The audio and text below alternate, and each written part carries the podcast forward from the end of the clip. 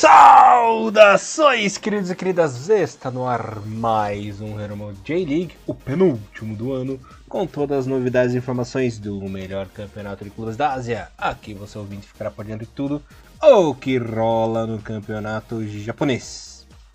Temos aqui resumão completaço da J1, J2 e também sobre a J3. Como sempre, vocês estão na companhia de Elias Fallers, o Barbudinho Alegria na apresentação, comentários dele, o mito Mr. Thiago Henrique Cruz, que tá faceirinho com alguns resultadinhos aí da J-League, né, Thiagão? Tudo bem com você? Salve, salve Elias, bom dia, boa tarde, boa noite, todos os nossos queridos ouvintes. Chegamos exatamente na reta final né, da nossa cobertura sobre o campeonato japonês, o 13º Renomaru de 2020 só sobre a J-League. Apesar do ano complicado e tudo mais, beleza, eu acho que em 13, 14 programas aí, a gente, até que a gente está numa média interessante e positiva de tudo que a gente conseguiu falar sobre J-League em 2020. É, a gente conseguiu, né, até mais programas que eu achei que a gente ia conseguir devido a todos esses fatores pandêmicos, né, Tiagão, que tem aí assolado não só aqui como o mundo inteiro, mas graças a Deus está acabando isso já, estamos na reta final dessa desgraceira.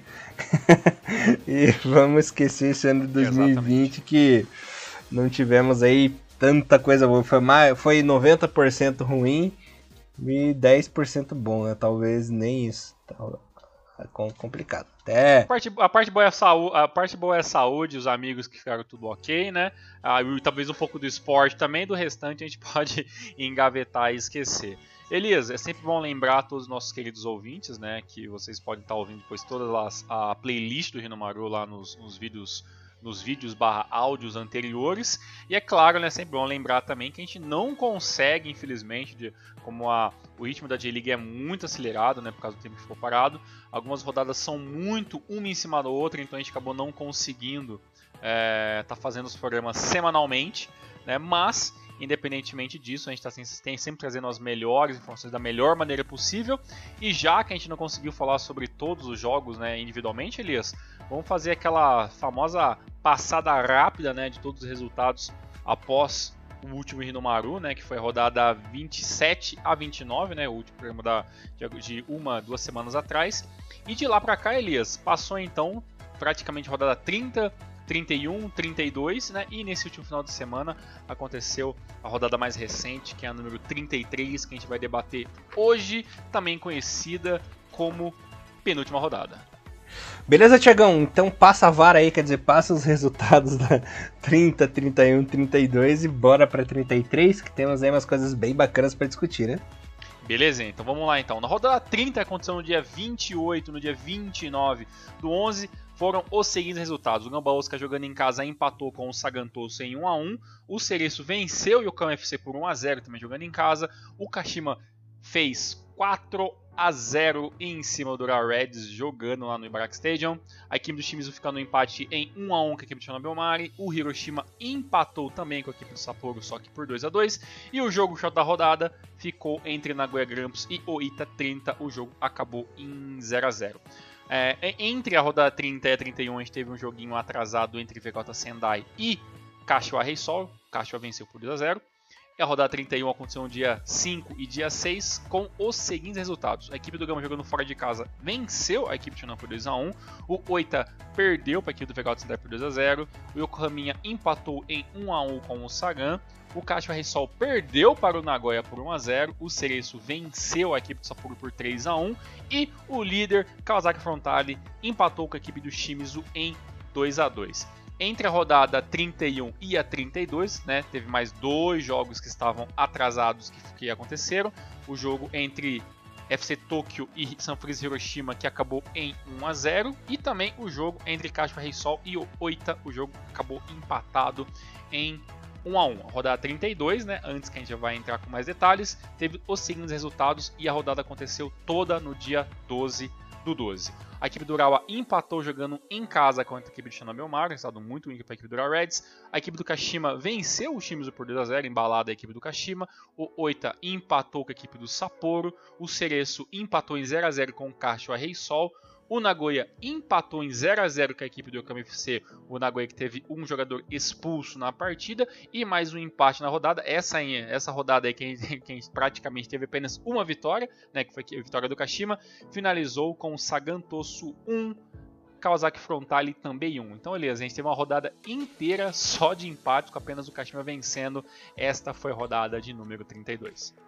É, cara do Covidão 2020, né? Exatamente. Fim de torneio, a maioria dos times já não valendo uhum. mais nada. E, né? e claro, né, uhum. né? Melhor para a equipe do Kashima que está lutando, correndo por fora nesse momento, né? Em busca de uma vaga da CL aí, né? A parte uhum. negativa desses resultados em aspas, negativos, né? Foi que a equipe do Cereço é, perdendo aí é, mais uma, per, perdendo pontos, né? No, no, no, caso, empatou com a equipe do Caixa Rei Sol.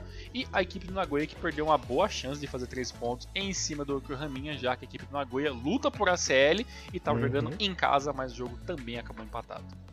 É o Cereço que teve desperdiçou a chance de ouro de classificação direta para a CL em duas rodadas seguidas, né? Vamos abrir a rodada 33 agora, justamente falando desse jogo, porque empatou na 32 e nessa 33 rodada perdeu em casa pro Sagan no último lance do jogo, rapaz. É, chegou a tá perdendo na primeira etapa, né, com o gol do Higuchi, conseguiu empatar no finalzinho do primeiro tempo, mas no último lance, o primogênito aí do, do Thiagão, né, Thiago Alves, deu números finais, e o Sagan surpreendentemente derrotou aí fora de casa um dos grandes favoritos a conseguir uma vaguinha na CL.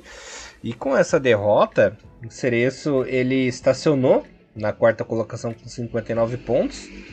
E o Nagoya ficou na terceira colocação ali. Nesse momento, tá classificando o Nagoya, né? Lembrando que a gente já já vai falar do Gamba, né? Que conseguiu a classificação direta aí na CL. Mas nesse momento disputam a vaguinha, a última vaguinha o Nagoya com 60, o Cereço Osaka com 59 e o Kashima com 58, né? Se o Cereço tivesse vencido essa partida, ia para 62, ia ficar tranquilaço e já eliminaria um rival aí de disputa que é o Kashima, né? Que poderia chegar apenas a 61 pontos na última rodada. Mas se complicou, a famosa peidada na farofa no final, né, Tiagão? Exatamente. Para você ver como o futebol, apesar de todos os pesares, ainda é um esporte sensacional, o último jogo, né, vai ser Kashima Antlers versus Cereço Osaka, o Kashima jogando em casa, né? Então, o Cereço se complicou em muito para a vaga direta. E vou até te dizer, beleza, eu acho que essa, essa estacionada que você falou, né, com um empate uma derrota, o, o Cereço estava vindo bem, numa sequência de três vitórias consecutivas nas últimas cinco rodadas. Aí teve um empate, agora, agora a, a derrota é, era a derrota que ele não poderia né, ter deixado acontecer. O empate já seria um estado ruim, pelo menos seria uma pontuação que ele estaria empatado né, com, com o terceiro colocado em questão de numerações. Mas agora com uma luta direta acima do Kashima vai ser um jogo interessante. Até digo, viu, Elias, que dá pra gente dizer que é, ainda bem que vamos ter um Kashima e Cerezo lutando por, por ACL no final, do, na, na, no final da J-League porque é um jogo interessante para se ver, né? Porque, querendo ou não, vamos ser bem sinceros, né? Não é todos os jogos que já são mais atrativos de, de ver nessa reta final de campeonato, né? Até porque muitos times já não lutam por nada e praticamente já estão no ritmo de férias já, né? Uhum. E lembrando que o Nagoya ele precisa vencer essa partida, porque é, caso empate vai a 61 pontos, né? Não confirma 100% aí a sua vaguinha na série. Ah, não, eu vi errado. Confirma assim, se empatar, porque tem mais 16 e o Kashima tem mais 11, né, de Sim, saldo. aí tem o, que... então o empate é favorável ainda, então, né? Você sabe que, que Mr. Magu. Esse problema de cegueira é, é, complicado, né, cara? Você chega... Eu sei que a gente tem um ouvinte muito jovem ainda, muito piazinho e tal, né? Mas galera, ouçam o conselho do tio Elias aqui. Depois dos 30, meu filho, é, é só ladeira abaixo. É só, ladeira, é só é downhill só, só, não tem jeito. É, não. é, é o downhill do Tony Hawk pra skate. né? exatamente, foi exatamente o que eu pensei. Mas Elias, antes da gente falar só dos times dos times que estão lutando por alguma coisa, vou fazer uma pequena ressalva aqui, que é exatamente sobre a equipe do Sagan Tosso, né? A, a, equipe do Sagan, depois que voltou, né, ficou muito tempo parado por causa da, do, do, do, do, jogador e também comissão técnica foram infectados e tudo mais, e, a gente, e, e tava lá em último, foi remando acabou passando vários adversários. E nesse momento, Elias, vamos dizer, se a J-League estivesse começando agora, a equipe do Sagan estaria até com, com, alguns resultados que eram surpreendentes ao meu ver, né? Eu esperava que o Sagan fosse hoje top top 3 da parte de baixo do campeonato, junto com o Shimizu e a equipe do Shonan, mas uma 14 colocação até que é muito louvável pelo aquilo, pelo material que, pelo, não só pelo material, mas como os resultados dos últimos anos da equipe do Sagantoso, né? Eu, eu tava dando uma olhadinha aqui, as últimas 10 rodadas, né, os últimos 10 jogos da equipe do, do Sagantoso não foram tão ruins, né? Os últimos 10 jogos tiveram apenas uma derrota, né, que foi lá no joguinho entre Vegato Sendai e a equipe do Sagantoso há 4 rodadas atrás. E no total desses 10 jogos ali, são 6 empates, 3 vitórias e uma derrota. Então assim, são números muito mais positivos, é claro, não é nada de encher os olhos, mas teoricamente a equipe deixou de pontuar em apenas um jogo em 10 rodadas. Então é muita coisa para uma equipe tão limitada, né, como a equipe do Sagantus que passou por né, o, o, o, Diabo e tudo mais né, nesse, nessa temporada 2020. Na verdade, está passando né, o Diabo desde a temporada passada com a saída do Fernando Torres e a equipe perdendo investimento, quase abrindo falência, toda a dificuldade que o ouvinte do Renomago já conhece. Olha, vou ser sincero, na verdade está sendo um ano louvável para essa equipe do Sagantos por tudo o que o time passou, né? Não só a, a crise da Covid na equipe, comissão técnica, mas a crise financeira que o time passou, perdeu patrocinadores, perdeu dinheiro, quase declarou falência, né? Então foi um ano muito conturbado e não ter ficado na lanterna, não ter se afundado na última colocação, inclusive é, 10 pontos a mais do que o próprio Lanterna, que é o Shimizu, atualmente, né? Há uma campanha extraordinária da equipe de Sagan. Sim, sim, sim. Além de, ser, além de um, de um grande de, é, de, um, de, grande acréscimo a tudo isso, que a equipe quase entrou em falência e tudo mais, perdeu o seu, o seu, principal investimento, né? Que é, que é aquele negócio de, med, de medicamento, uma coisa assim. E, e, aí começou a ter que jogar, tirar alguns jogadores do elenco, né? Então o próprio, o próprio Muka Nazaki veio como talvez um cara para ser o cara da equipe do Sagan, na ausência, claro, do Fernando Torres na temporada 2020. Aí teve que emprestar o cara pro Nagoya, porque não ia ter grana pra, pra, pra mancar o jogador, né? Perdeu o, o, o, o Takaoka, né? Pro, foi, teve que emprestar e vender depois pra, pra equipe do Marinos. Então, assim, a equipe do Sagan teve que fazer assim, concessões com o seu elenco, porque praticamente não conseguiria manter os jogadores pagos né, na, uma parte no começo da temporada. Né? Então, realmente, uma temporada louvável para a equipe do Sagantoso. Muito boa mesmo, né? E um time que me impressionou também nessa temporada foi o próprio Yokohaminha, né, Tiagão? Sim. É... A gente previu que o time ia ficar na lanterna, na vice-lanterna. Não vai terminar em nenhuma dessas posições, porque a equipe do Belmari, é, se vencer na última rodada, chega a 29 pontos. E o time, se vencer, chega a 28, né? Então, tá, tá uma décima. Né?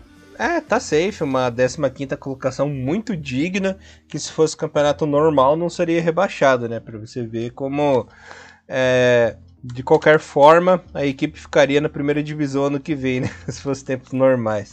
Pois é, é claro, né, que os últimos 10 jogos também não foram assim exemplares, né, que perdeu bastante, né, perdeu muito gás nessa parte do campeonato, mas, né, apesar de, eu vendo assim de olho rapidamente que são seis derrotas nos últimos 10 jogos, três empates e apenas uma vitória, né, um, um uma, uma, é, uma lista de resultados completamente inversa, né, que aconteceu com a equipe do, do, Sagan que a gente acabou de comentar, mas ainda assim a equipe conseguiu os pontos anteriormente, venceu adversários é, muito mais fortes no começo da temporada, né, logo após a, a, o retorno da J-League, e, e, também sofreu com, muita, com muitos jogadores que saiu também, né, é, perderam alguns jogadores no meio, do, no meio do campeonato, teve que vender alguns, né, trouxe alguns jogadores de empréstimo, né, como o próprio Sugimoto Ryuji, né, da equipe do, do Marinos, mas ele acabou entrando ali, acabando fazendo muita diferença. Mas é isso, né? A gente já esperava que a equipe do, é, do Yokohaminha não teria uma vida fácil, não teve, né? Mas sim, em campeonatos normais a equipe teria se mantido, que eu acho que é o grande objetivo dele, né? Se manter o máximo possível da primeira divisão. A minha única ressalva negativa é o seguinte, né, Elias? Eu não sei se por causa de 2020 se talvez os investimentos por causa de se manter na primeira divisão vai vir em 2021, né? Eu espero estar errado, mas eu ainda prevejo, infelizmente, uma vida muito difícil para 2021 para a equipe do Yokohama aí. Ah, com certeza, né? E vamos entrar aí nesse adendo que é justamente um jogo importante da rodada que envolveu o Yokohama e o Gamba, né? Tiagão ficando feliz da vida, Gamba Osaka ganhando de 2 a 0 fora de casa, com gol só de cara que o Thiagão adora, né? Gol do Chucurata e do Patrick. Aliás, o Thiagão tá feliz que vamos ter Chucurata na atualização do PES, né? Pra CL aí. Que, Com certeza. E, e o Yadima, que, né? Ah, o Yadima Vai do, querer naturalizar o Patrick, vai colocar na seleção. Uma coisa interessante, ali sobre... Uhum. Excomungar. Tem esses termos, né? Tava excomungado, falar, né, cara? Cara, o que o cara fez? O pessoal de igreja é sensacional, né? Sempre tem esses Mas, termos assim. Vou falar um negócio pra você. A equipe do Caminha perdeu esse jogo do primeiro minuto de jogo, né? Que foi quando praticamente acabou saindo, né? O, o, o gol ali do, do Kurata. E, e nas súmulas tá errado, viu, galera? Tá ali como uma assistência do, do Patrick, mas na verdade a assistência foi toda do Yadima, né? Que eu até comentei. É, foi um, primeiro, a, a, primeira descida do Gamba, né? Muito forte, muito interessante, Elias. Quando eu vejo o Watanabe aí, um jogador que infelizmente passou muito rápido, né? O, o melhor momento dele na carreira e despercebido por, por a grande parte de, do, dos torcedores e tudo mais. Mas é, ele, com uma força física muito interessante, muita velocidade, desceu com o ataque junto com o Patrick. O, Cura, o Curato e a Edma também desceram juntos, então eram quatro atacantes, é, quatro jogadores no ataque da equipe do, do Yokohama logo no comecinho do jogo. E aí teve uma troca de passe entre o Curato e o Patrick. O Patrick errou na hora de finalizar, a bola sobrou para o Yadima, que ele lançou a bola e o Patrick tentou raspar de cabeça e acabou sobrando no meio da bagunça pro Kurata fazer o gol, né? Então, é um gol logo no comecinho que, na minha opinião, minou completamente a, a, as possibilidades do Yokohama jogar o seu jogo, né? Eu, eu consegui assistir alguns jogos do Yokohama FC da temporada e é uma equipe que consegue cozinhar muito bem o primeiro tempo, cansar os jogadores, jogar fechadinho quando necessário e acho que era isso que ele ia fazer hoje, né? Na, perdão, no, na última rodada, né? Iria jogar com 4-4-2 um pouquinho mais fechado, um time um pouco mais conservador e jogar pelas pontas na velocidade atrás da zaga, né? Como tomou o gol muito rápido, teve que mudar muito esse esquema tático em busca do empate e aí no segundo tempo, né? As coisas acabaram não funcionando como a equipe do Yokohama queria e aí teve o gol do Patrick aos 80 91 lá, uma finalização dentro da área, é, num rebote também que ele acabou conseguindo. O, uma, uma, coisa bem interessante, né, que eu já vim falando já, né, eu não imaginava que o Patrick teria uma, uma temporada também tão maiúscula na equipe do Gamba Osaka também, é um dos melhores brasileiros em atividades hoje no futebol japonês, ainda sem dúvida, apesar da idade e, e todas as lesões que, que, que, o jogador já, já teve que superar, mas uma temporada muito positiva, né? São 32 jogos na temporada, é, 9 gols, apenas um cartão, apenas um cartão amarelo, então assim, uma, uma temporada muito é, muito maiúscula do Patrick, né? Depois de duas temporadas muito fracas, né? Em 2019 foi apenas 3 gols, jogou apenas 3 jogos pelo Hiroshima, quando veio ao Gamba também não conseguiu fazer tantos gols na temporada 19, e agora na temporada 20 é praticamente um, um reencontro com a boa fase do Patrick, né? Lembrando que, mais uma vez, ele tem 33 anos, tem contrato com o Gama aqui com pelo menos mais uma temporada, se eu não me engano, tô falando isso muito de orelha, e é um nome muito interessante aí para 2021, né? Se conseguir manter esse ritmo aí, o brasileiro Patrick. Sim, sim, exatamente. E, e, com essa vitória, como o Elias falou, né, a equipe conseguiu já é, matar né, a, e consagrar a sua, a sua vaga para a CL. E agora é o seguinte, né, Elias? O Gamba não, vai pra, não, não joga a série desde 2016, né, que é uma, aquela temporada ridícula que o Gamba fez na, na série daquele ano. De 2017 para cá, a equipe não joga mais a CL. Mas assim, o torcedor do Gamba fica feliz com, com a possibilidade. Mas assim, né, muito pé no chão, né? Porque historicamente o Gamba faz é, campeonatos continentais de baixo para pior, né? Então é, vamos, vamos aguardar o que acontece em 2021 aí para ver se a gente consegue se animar um pouco ou não. Ai, ai, difícil. é, e Tiagão, mas você tá empolgado que após esse tempinho aí, após esse hiato, a equipe do Gamba volta a sério? Sinceramente, de coração, acho que não. Acho que a equipe do Gamba é, é a, legal os royalties, a, a, visão que a equipe vai ter jogando mais ou menos uma CL, é, todo o investimento que pode vir por causa disso, mas com o plantel atual do Gamba Osaka, é para sofrer para passar de, de fase. Então tem que, tem que ter muita sorte, cair num, num grupo muito ruinzinho, entendeu? A gente vai até fazer um programa, tá tudo certinho, sobre os times japoneses na série e tudo mais. A gente não vai ter um campeão na série 2020 japonês, mas algumas equipes foram bem longe e tudo mais. Mas é pelo nível atual assim da, da CL, a gente está vendo que está ficando muito difícil para uma equipe mais ou menos do futebol japonês se, se dar bem, né? E eu acho que é o caso do Gamba, né? Uma equipe que começou 2020 muito desacreditada, lutando pela, pela média da tabela durante boa parte do ano. A equipe se encontrou, melhorou muito, mas para jogar série tem que melhorar muito mais. Isso aí você tá coberto de razão. Quem venceu de virada nesta rodada foi o nosso querido Frontale, o nosso super campeão. Começou perdendo a partida com o né? Marcando seu golzinho de pênalti. Depois Muritamini no Mitoma e a Joia Kobayashi fizeram seus golzinhos. Tiagão que, além de ser fã do Kobayashi, virou super fã também do menino Mitoma, né, Tiagão? Sim, sim. O... A gente fazer uma ressalva aqui muito importante, né? O Bom Tempo já tinha falado muito dele no começo da temporada também, desde quando ele estreou e tudo mais. Pra gente abrir os olhos com, com esse jogador. Dito e feito, é, é, não, não vejo nenhuma possibilidade de ele não ganhar o Rookie do ano e tudo mais ali, né? Um dos jogadores mais jovens. É uma vitória maiúscula, começou ali com com, com, esse, com esse gol do Kuroki, que é um, se eu não me engano, Elias, esse gol do Kuroki aí, ou essa partida, teve alguma coisa que ele ganhou alguma, é, não sei se foi quantidade de gols pela partida, pela equipe do Reds, ou quantidade de jogos, eu sei que, que, o, que o Shinzo ele acabou é, tendo algum, passando algum recorde nesse, nesse, nesse último jogo aí.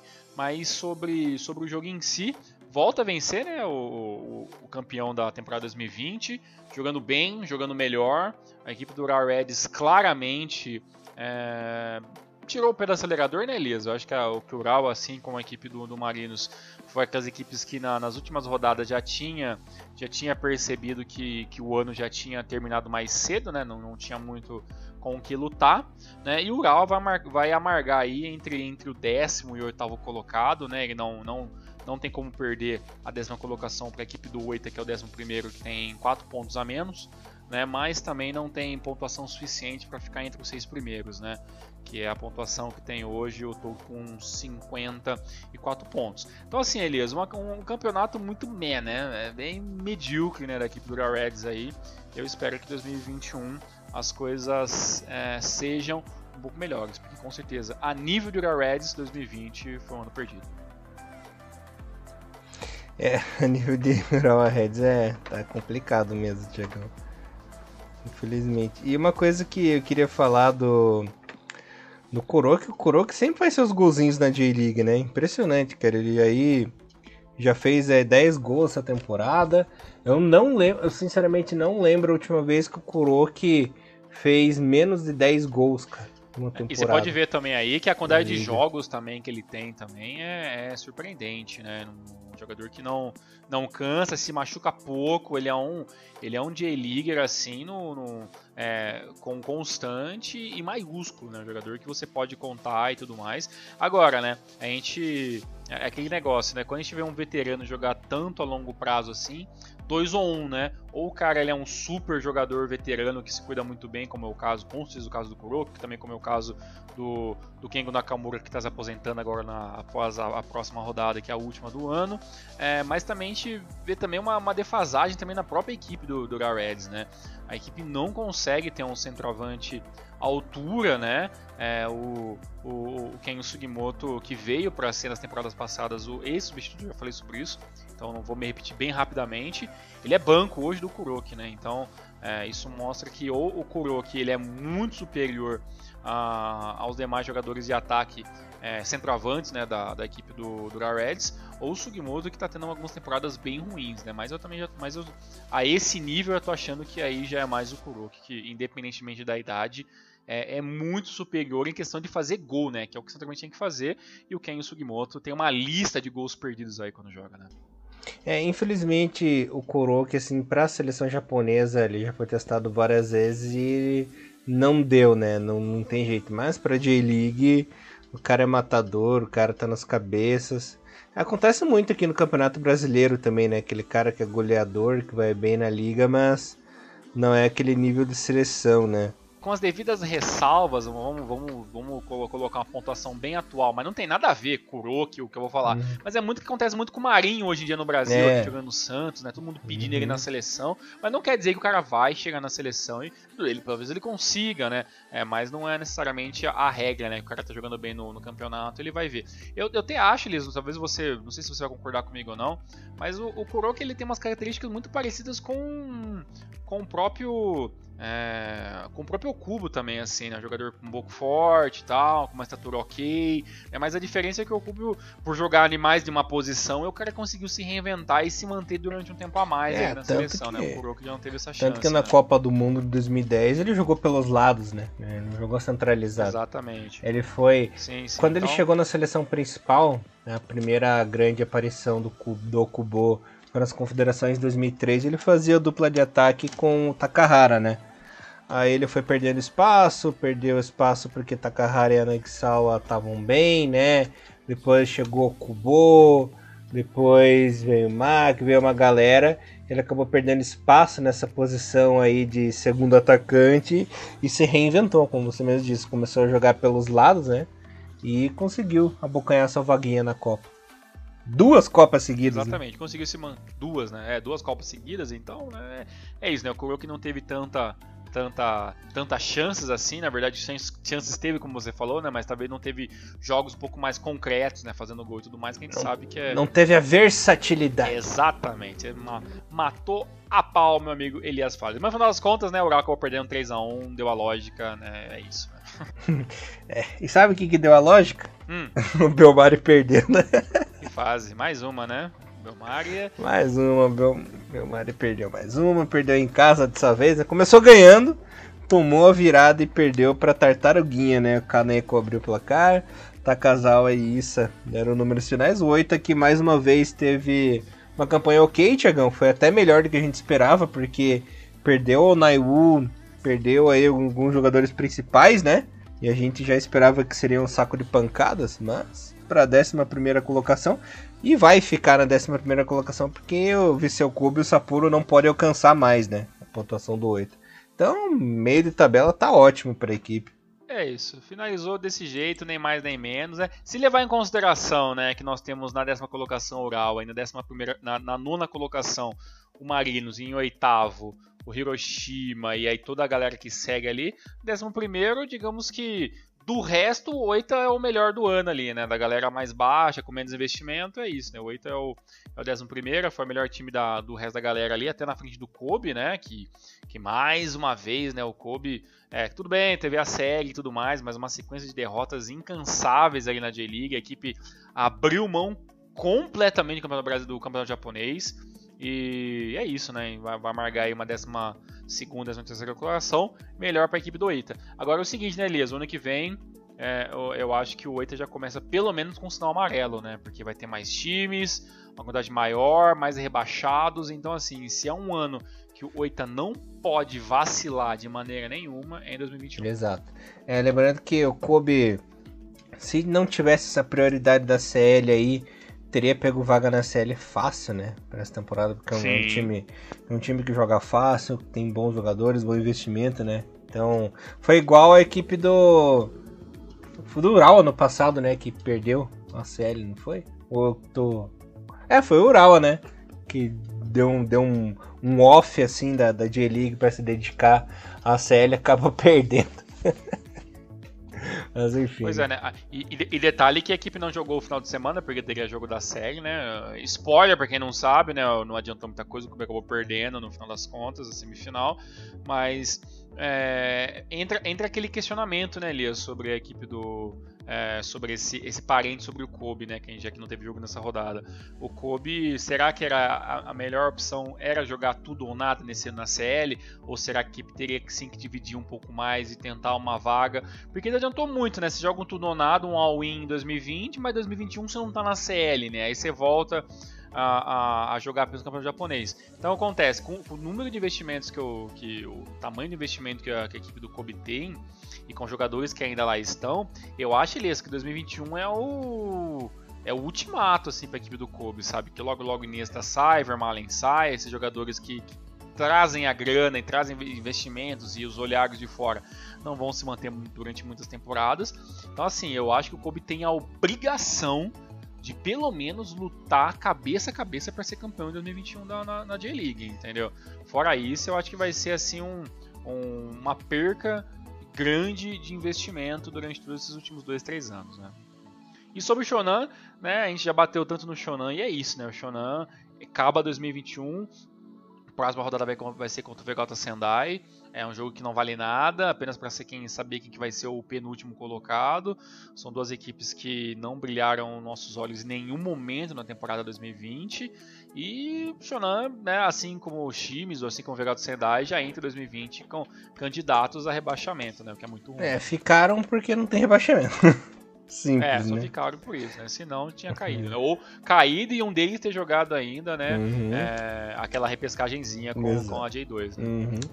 Olha, chegou aí no clássico, no clássico da desgraça dessa rodada, o Shimizu perdeu pro Vegalta Sendai em casa, né? É complicada essa situação do Shimizu, né? É, já são aí quatro jogos sem vencer, né? Duas derrotas seguidas e dois empates.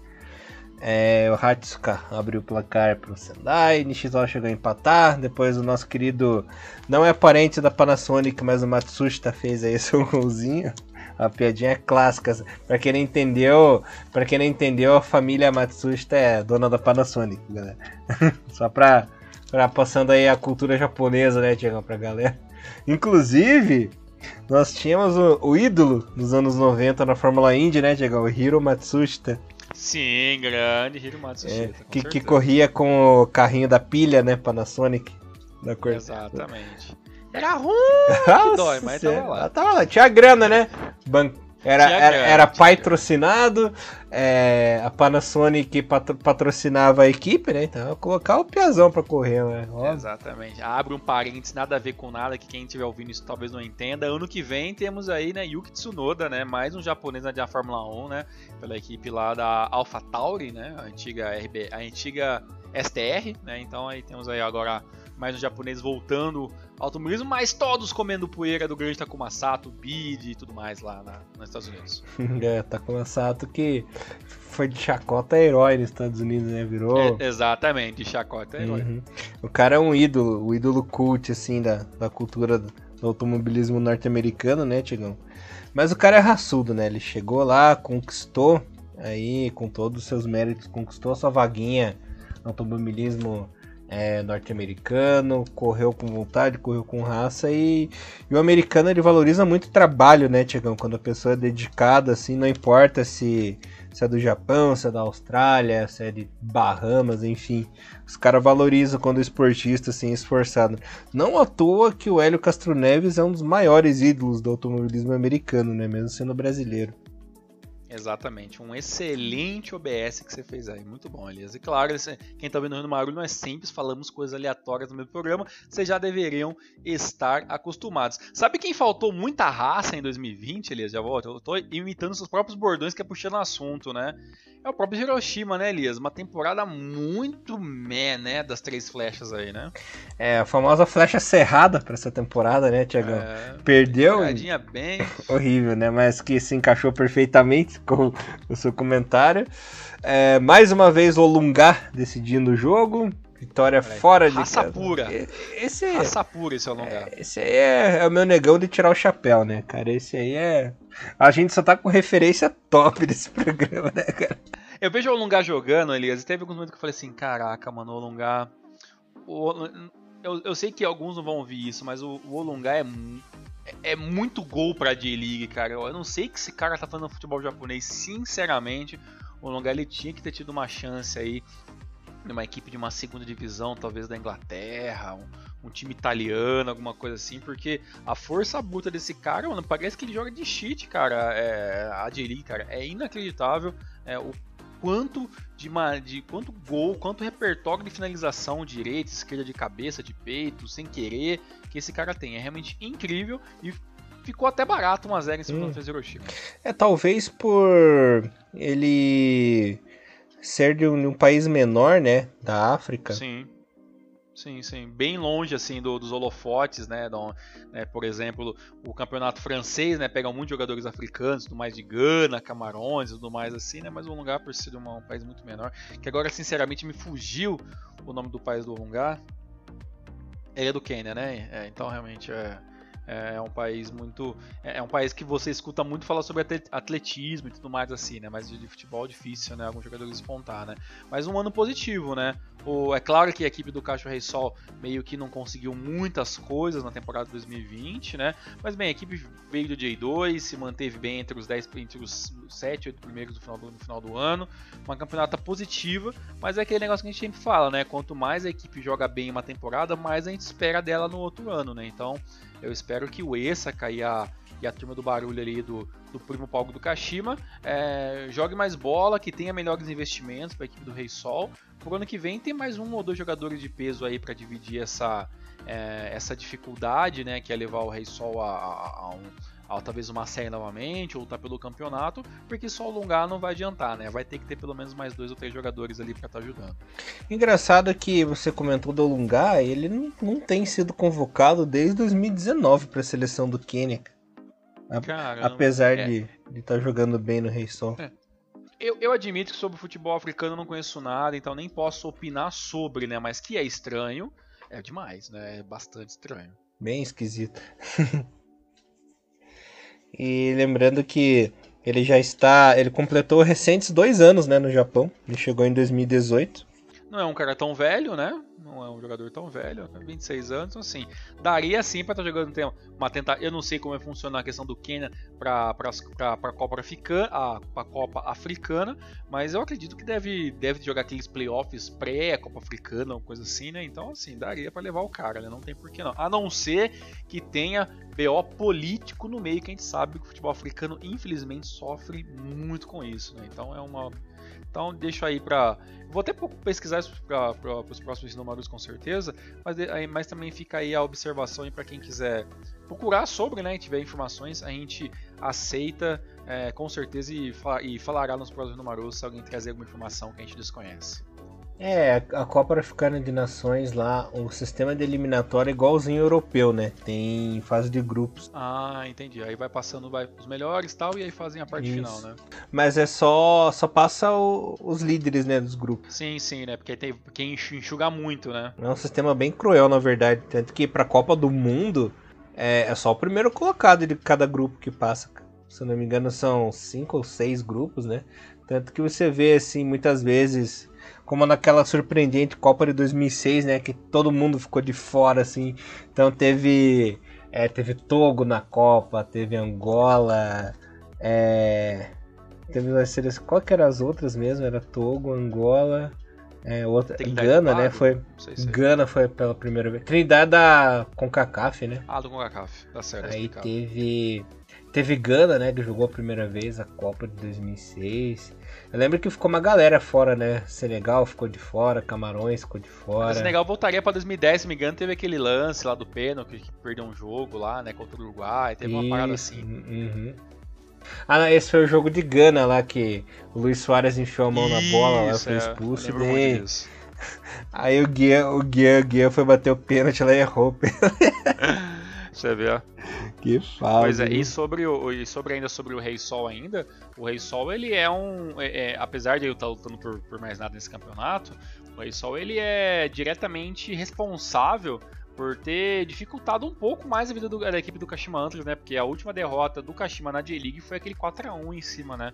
É, é a, então, aquela, aquele 4x1 da equipe do Rei Sol em cima da equipe do Kashima e tudo mais. Depois de lá o Kashima venceu duas partidas, mas ainda é, vai ter que tirar aí mais um coelho da cartola aí, né, para conseguir passar. Além de, claro, né, é, torcer para a equipe do Nagoya perder o próprio, né, Sanfrecce Hiroshima, que é a equipe que a gente está falando agora de pouco também, que é o jogo final, né. Então, dois jogos eu acho que os jogos mais interessantes para se ver nessa última rodada, com certeza vai ser Nagoya Grampus e São Francisco de Hiroshima, né? E mais, com, mais tenho certeza absoluta que a maioria das galeras vão estar tá com, com os olhos aí entre Cereço e a equipe do Kashimantras, né? São os jogos mais importantes nessa rodada número 34. É que nem você disse, né? Vencer e torcer. Exatamente. Pro tropeço do Nagoya. Uma derrota, né? Porque se empatar, também complica. Se bem que se o Cereço vencer, ele pontua mais, ele vai 62, né? E passa o Nagoya, se o Nagoya é. empatar. É. Então... É, mas assim, o Nagoya vencendo dele tá safe, né? Empatando ou ah, perdendo, aí vai ter que olhar para trás, né? É isso, conseguimos matar o J1, Tiagão. Olha aí. Você vê, comentários rapidões assim não se enrolando, foi uma beleza. Perfeito, Agora... porque os nossos olhos estão voltados para a segunda divisão, porque lá o bicho tá pegando, né? Uhum. E eu tô faceiro da vida. Sub, ó, o Thiagão me encheu tanto o saco, mas você não faz ideia. Ele me encheu tanto o saco do ano passado pra cá. Ah, o cara comprou a camisa do Tokushima, cagou no time, zicou o time, nunca mais sobe. Chupa, Tiagão. eu, só não fa... eu só não falo su... chupa porque o Avispa Tiagão também subiu. Olha aí. Subiu. E antes de falar qualquer coisa, Elias, o seguinte, meu querido amigo. Não só subiu, como desbancou a equipe que ficou durante a, no, no, topo muito tempo, que é a equipe do Vivara Nagasaki, né, Elias? Seria bonito se o Vivara tivesse vencido por tudo que também aconteceu. A equipe praticamente abriu falência recentemente e tudo mais. Teve vários problemas nos últimos anos a equipe do Vivaren aí. Jogou J1, acabou caindo e tudo mais. Mas, né, a diferença ficou gigante agora, né? 84 pontos para a equipe do Kushima, 81 para a equipe do Abisco Fukuoka, é, os dois já classificados e promovidos para a primeira divisão, e o restante do campeonato ficou a ver navios, né? Exato, né? Temos aí, tivemos a decisão do campeonato na penúltima rodada, foi tudo definido. Só passando os resultados para vocês, aqui ó, o Mito perdeu para o Ryukyu em casa, Totig ganhou do Jeff, Zaspa meteu 2 a 0 no Fadiano Okayama.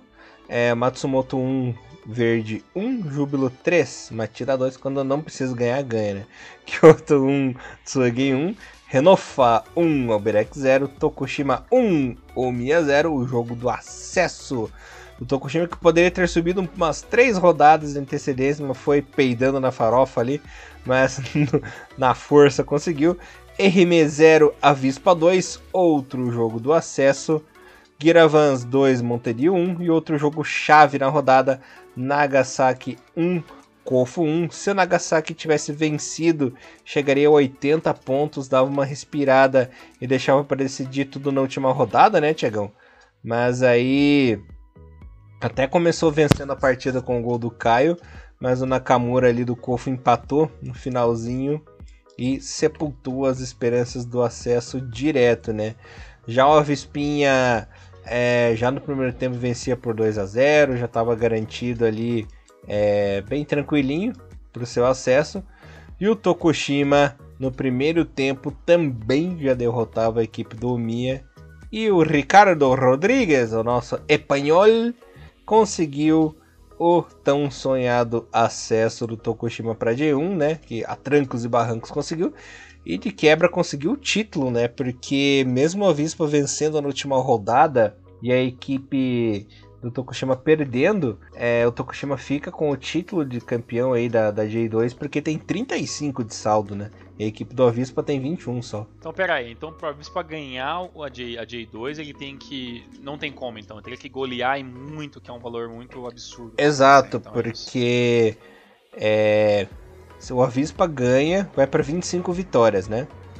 E o Tokushima já tem essas 25 vitórias. Já tem 25. Entendi. Aí o segundo é o saldo de gols, mas o saldo é, é 17 a mais, né? Então é, uhum. a diferença é. Não sei se é 17 exatamente, mas é, é 12, 13 a mais, então é uma diferença muito, muito grande. Elias, eu tava. Eu peguei esse, essa semana para estar tá aproveitando e já dar um puxão de orelha nos nossos queridos ouvintes, que eu espero que vocês não estejam fazendo isso. É, tem muitos jogos legais e bacanas acontecendo no canal da J-League Internacional. Mas o que tem de comentário idiota de brasileiro lá, cara, é de dar vergonha. Assim, vergonha. Então, por favor, galera, é muito bom o fato dos brasileiros que o canal já tá liberando aqui pro Brasil, né? O canal oficial da J-League, é, os jogos da J2 tem toda a conversa e tudo mais que estão pensando em fazer também com alguns jogos da primeira divisão. Já que a Dazon largou a gente. Jogos. Exatamente, já que a Dazon cagou pra nós. Então assim, galera, quando vocês forem lá assistir os jogos da, da, da, da J2, ou apenas passar, não for ver o jogo inteiro, se quiser né, linkar ali né, o, a, o, o, perfil né, da G-League Internacional, não fale besteira, gente. Eu vi umas atrocidades. Eu tava vendo né, nesses últimos dias, eu tava até vendo o jogo do, do, do próprio Tokushima Vortex contra o Mito, revendo esse jogo, né, que é uma análise que eu tava querendo fazer. Todos os jogos do, do Tokushima que tem lá ao vivo gravados, eu tava, eu tava revendo e tudo mais. Tem, tinha um jogo do Avispinha também um pouco mais antigo. E assim, tem muito comentário besta, então galera, não sejam essa turma, tá? Quer comentar um negócio legal? Pedir, ô, oh, manda abraço Brasil, Brasil, né? Uma mensagem em inglês, né? O Brasil tá de olho na J2, pô, transmite a J1, isso é bacana. Mas não fica comentando essas bobeirinhas, não, cara, que nego fica fazendo lá, porque isso realmente é muito chato. Elias, é, eu tenho uma ressalva muito interessante para fazer sobre a J2 e eu gostaria de dividir com você e com nossos queridos ouvintes. A J2 esse ano, ela foi vencida por duas equipes que têm um perfil muito bom para a J2. Diferente do ano passado, que o Rei Sol é, nadou né, de costas, de boaça na segunda divisão, a vida do Tokushima e do Avisa Fukuoka não foi o mar de rosas o campeonato inteiro, né? Tanto que aí o líder do campeonato tem nove derrotas, né, sete perdão, tem nove empates e sete derrotas. O segundo colocado tem nove empates e oito derrotas. Então, assim, não foi uma vida tão, tão simples. E eu tava vendo ali um jogo entre o Tokushima e o Mito, da, algumas rodadas atrás. E, e, o Tokushima tem, na minha, na minha opinião, tem um problema muito, muito complicado para jogar J1 sem a bola, a equipe joga muito mal, cara. É, tanto que o Mito deu pressão nesse jogo que eu assisti, né? O jogo acabou com a, com a vitória é, por 1 a 0 da equipe do, do Tokushima, né? Esse jogo aconteceu duas rodadas atrás. E, e, a, e, a, equipe do Tokushima jogando com a bola é muito interessante, muito interessante a movimentação e tudo mais. Mas sem a bola a equipe é um pouco perdida. Por mais que, que a equipe tenha tomado uma, uma quantidade pequena de gols, né, é a, é a, é a segunda melhor defesa do campeonato, né, é, tomou 32 gols. É, e é um, é um dos melhores ataques do campeonato, né, tem 67 gols. Só não é o melhor ataque ainda porque tem a mesma pontuação em gols né, do próprio Mito Holy que é o 11. Então os dois têm 67 gols na temporada, um, um, número de gols muito elevado. De tanto que o Avisca Fukuoka tem 50 gols, mas é a melhor defesa tomada, que tomou apenas 29 gols na temporada toda. Só que assim, o Vort jogando com a bola, Elias, é muito bom, mas na J1 ele não vai ter essa vida toda, ele não vai ter esse espaço que o Mito deu, entendeu? Não vai ter o espaço que o Omiya, infelizmente, acabou dando, né? O Omiya que também é uma temporada ruim, também 16 colocado, muito pior do que eu e você imaginava para 2020. É, então, assim, pro Tokushima jogar de um ano que vem, vai ter que rever muito esse, essa movimentação sem a bola, né? Porque realmente é ruim.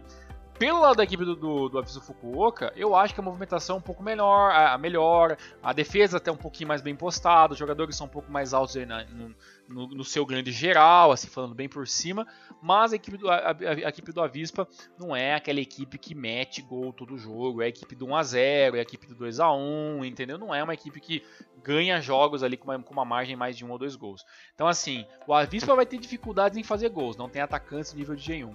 E o Tokushima aparentemente não tem um modelo de jogo para se jogar sem a bola e não se embananar como tem os, os, melhores times da primeira divisão. Então, assim, são duas equipes que subiram, perfeito, legal, vai ser muito legal ver. Tokushima e a Vispa vai jogar a J1, né? Mas né, a realidade de 2021 vai ser muito mais complicada, né? Aí eu te pergunto, Elias, a Vispa e Tokushima vêm para ser saco de pancada 2021 ou vai pelo menos rivalizar em tese com a parte de baixo do campeonato, já que a gente está vendo o Shonan jogando muito mal, Shims jogando muito mal, Sagan, o Yokohama FC, Verota Sendai, Sapporo, que são essa galera da parte de baixo da tabela.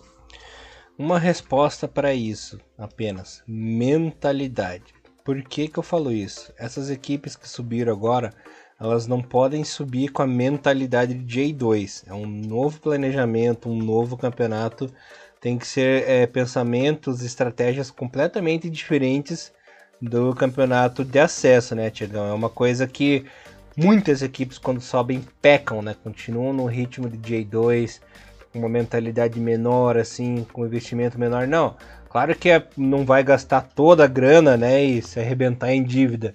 Mas tem que ter um planejamento maior, assim, é, de pensar em jogadores melhores, é, melhores contratações e tudo mais, né? Se pensar de uma maneira maior, não, não será um saco de pancadas, não. Vão conseguir rivalizar com, pelo menos com o Belmari e toda aquela trupezinha ali que tá trancos e barrancos, né? Que estão respirando por aparelhos na, J, na J1 há muito tempo. Consegue rivalizar, rivalizar sim, é só conseguir é, é, deixar essa mentalidade 100% afinada. Vamos ver se, se eles vão. Vai dar certo tudo isso, né? Não sei. Legal, bacana. É, na, teo, na teoria é assim que funcionam as coisas, né? Vamos Exato. ver como é que funciona. Né? Aí lembrando que ano que vem, para quem não lembra, galera, são quatro que caem, né? Exatamente. Porque vai, tá, vai ter 20 times, né? É isso, né? Vai ter 20 times, né? Cai 4, sobe 2 direto. Já foi é, o, o próprio é, presidente da J-League já, já falou que em 2021 não terá o playoff, né? Então vai cair direto. Também não vai. Então, quem subir da J2 sobe direto e quem cair da, da, da, da J-League também cai direto e assim que funciona, né? Então vai, vai ser bem Olha... bem mata-mata uhum. mesmo, né? Eu vou ser bem sincero, cara. Acho esse playoff uma bobagem. Tinha que ser como era mesmo, sobe 3, cai 3 e dane, sabe? E acabou, né? É. Sempre vai revezando três times uhum. e essa mamata, porque aí pra equipe da primeira divisão. A, a verdade, a Elias, é que a J-League tem muito desse negócio, né? Pra J3 subir é um, é um sacrifício, né? Tem playoff de segunda divisão tudo mais, tem que ter o alvará, tem que ter não sei o que. Né? Então, assim, é muito. É, o, o, japonês ama um papel e uma politicagem, né? Essa é grande verdade, né? Então, enquanto for assim, né, infelizmente, até acredito que nos próximos anos isso não vai mudar tão, é, tão, tão drasticamente, né?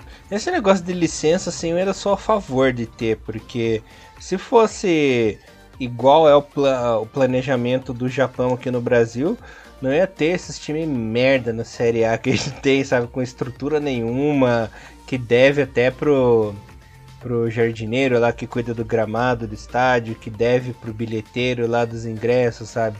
É que lá no Japão é organizado, né? Se não pode dever nada, tem que deixar tudo certinho ali, senão não joga, né? Aliás, é, deveria ser um padrão mundial isso, para não ter tanta gente caloteira e tanta gente mal intencionada no futebol, né, Tiagão?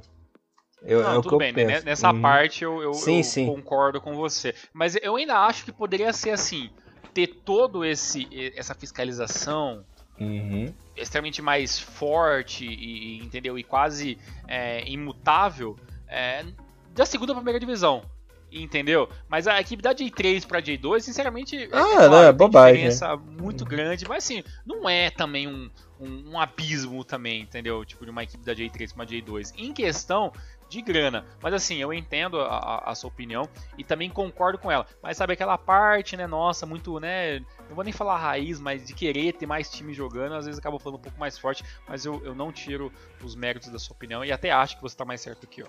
Eu sempre estou, na brincadeira. e tem um detalhe, hein, se tivesse rebaixamento, Elias, Renofalers e seu Erime teriam brincado, né, ou pelo menos né, um deles teria é, voltado para a terceira divisão. Né. O Renovo fez um campeonato para se esquecer, o Mia muito abaixo, não vou nem comentar de Jeff e Companhia Limitada e Verde e tudo mais. O Montedio quase, né, quase que me enganou em certos momentos ali. Né? E o, e o Giravans também quase né, brincou um pouquinho ali na parte de cima também, mas acabou não, não ir muito longe. E Elias, acertamos, né? Jubiluata dificilmente ia voltar para J, J1 em 2021 e é isso, né? Sexto colocado, melhor que, o, que muitos, mas ainda longe de ser aquele Júbilo, né? Tanto que o, a equipe já até liberou o uniforme que vai ter 2021, né? O, aquele, a, o pássaro do júbilo ali vai ser um negócio meio, meio polygon, né? Umas linhas meio retas e tudo mais, entrado no desenho ali, um negócio bem, bem bacana, bem bonito a camisa. Mas, né, ele é jubiluata. A gente não quer saber de camisa, né? A gente quer saber de investimento, né?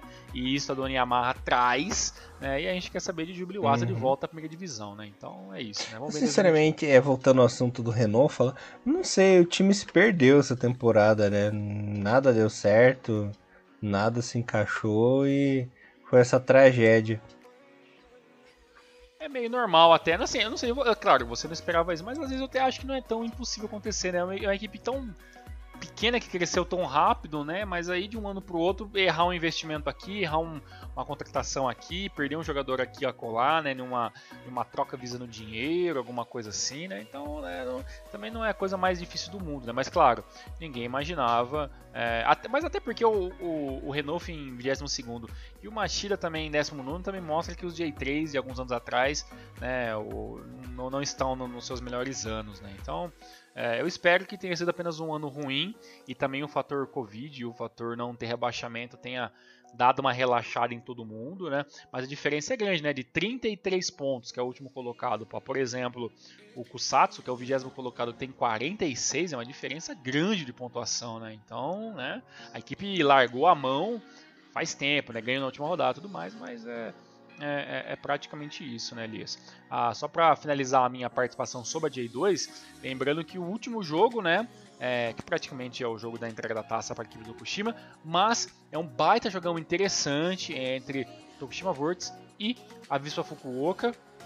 É, o jogo vai acontecer no, no, dia 19 agora, com transmissão da J-League Internacional, galera, tá? Então o jogo vai ser em torno da 1 2 horas da manhã. Bacana ver um jogo da J2 com narração em japonês, da HD, no YouTube legal. Então, ó, pesquisem J-League Internacional e prestigiem, mas não fale bobagem. Por favor, né? Pelo amor de Deus. A gente já é, tem uma má reputação, né? Por isso. É complicado. Tiagão, é... bora pra J3? Bora lá pra J3. Tiagão, na J3, só lembrando os nossos queridos ouvintes que primeiro lugar já tá definido, né? Nada tira o Blauritz da liderança, Exato. mas temos emoção até o final, né? Ainda disputam aí a vaguinha do acesso o Nagano e o Sagamihara. E o Gifo ainda sonha, né, com uma remota classificação, lembrando que tem 56 pontos saldo positivo de 12, mas o Nagano parceiro aí, ele tem 59 pontos e tem saldo de 21, né? Mas se o Gifo vencesse o jogo e o Nagano perdesse, igualaria o número de vitórias, mas o saldo é, é muito grande, né? Tinha que fazer 500 mil a zero para conseguir a classificação. Impossível não é, que a J3 é capaz de nos presentear com qualquer coisa, né? Mas é bem complicadinho. Vai ficar mais entre o, o Nagano e o parceiro mesmo. Que tivemos aqui, só deixa eu passar os, os resultados para você rapidinho. Que foi o seguinte, galerinha. O Fukushima perdeu em casa para o Ganari Tottori por 2x1. Sagamihara empatou com o Blowitz. Se tivesse vencido, é, tava bem mais tranquilo, ia para 61, né? Aí, essa, aí ia ficar bem de boa. Teria matado o é, campeonato já. Teria, né? matado, teria matado, o campeonato. O, campeonato o Fudi é porque tinha mais emoção, né? Esse time podre do Thiagão, sempre peido no farofa no final, daí já viu. É o Fudieda é, meteu 3x0 no Fangraure, o Azul Claro ganhou de 2x1 do Yokohama Sports. O Aço Kumamoto acordou tarde, né? 3x0 no Kamatamaré, não adianta nada. O Kagoshima meteu 6x4 no Gamba B.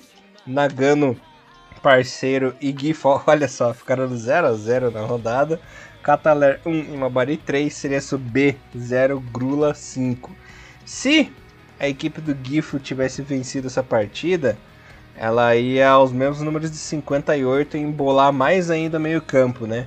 E se o Nagano tivesse vencido, ia para 61 e já teria matado o campeonato pro Nagano, né? Pra você ver como dois pontinhos aí fazem muita diferença no resultado do campeonato, né? Lembrando que na última rodada aí temos o seguinte, olha só. É, só falando, o Nagano pega em casa o Grula Murioka, um jogo aí que pode sair muito bom. O Sagamihara, ele vai jogar fora de casa, Tiagão. Ele vai enfrentar o Imabari fora de casa. E o Gifo enfrenta fora de casa o Gamba B, né? Então, a coisa, o horizonte, ele tá mais aberto em teoria pro Nagano conseguir aí sua vaguinha, né? É, eu acho que sinceramente o Nagano consegue o acesso. Se perder o Sagamihara também, bem feito pra equipe Nagano parceiro, também ficar mais um ano de J3, já é a segunda vez que a equipe chega tão perto do acesso acaba perdendo, então espero que não aconteça isso, mas se acontecer, não vai ser a primeira vez. Mas assim, eu acho que o Nagano tem, tem a faca e o queijo na mão. pode jogar até pelo empate, teoricamente, ali contra o Morioka. É a segunda melhor defesa do campeonato, só não é a melhor defesa para a equipe do, do Blobits, né, que tem 15 gols, tem 24. É, tem uma, uma quantidade interessante e maior do que o próprio Sagamihara em gols, tem 45 contra 40, 41. Então, assim, na teoria, é para vencer o Grula e de boa, né? Ou pelo menos empatar ali em 1 a 1 alguma coisa tipo assim.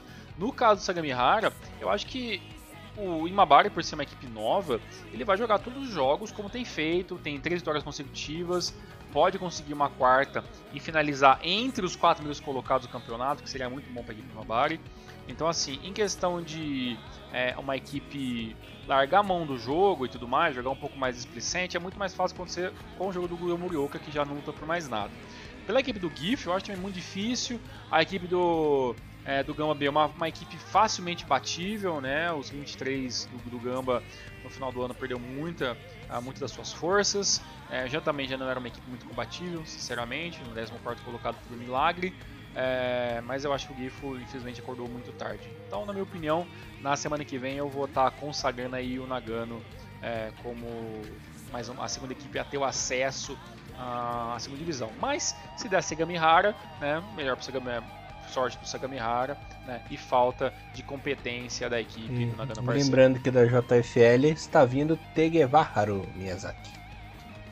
Olha aí, o nosso vigésimo time da temporada 2021. Elias, semana que vem o Cone for fazer sobre J-League é só um rápido. Eu, mesmo vou acredito que eu vou acabar fazendo sozinho, só para passar os últimos resultados e tudo mais, porque nossos olhos voltam para awards, né, os, a nossos, os nossos jogos um pouco mais. nossos programas, de fim dizer, de ano. programas um pouco mais especiais, de final de ano e tudo mais, né, mas eu acho que de.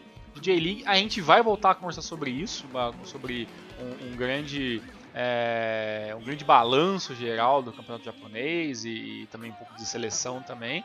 Mas é, foi um ano que, a trancos e barrancos, foi até que mais positivo em alguns, alguns momentos do que a gente imaginou. Né? Então, né, é, eu sinceramente não tenho muito o que reclamar. Só lembrando, nossos queridos ouvintes, que os jogos da J1 que nos interessa, né, acontecem todos no horário das 2 horas da manhã, né? A equipe do Nagoya enfrenta o Santos Hiroshima no dia 19, sabadaço, às 2 horas da manhã. E no mesmo horário, o jogo que todo mundo vai estar assistindo, Kashima Antlers versus Cereço Osaka, meu querido amigo Elias Fatos. Maravilha, Tiagão. Mais algum comentário ou voltamos semana que vem? Voltamos na semana que vem. É isso aí, galerinha. Muito obrigado. Tenham uma ótima semana. Não falem besteira lá no YouTube, por favor. E é isso. Por favor. É, brigadão, galerinha. Até semana que vem. Rinomaru, levando o melhor futebol japonês pra vocês. Valeu! Valeu, fique com Deus, abraço, tchau, tchau. Sayonara!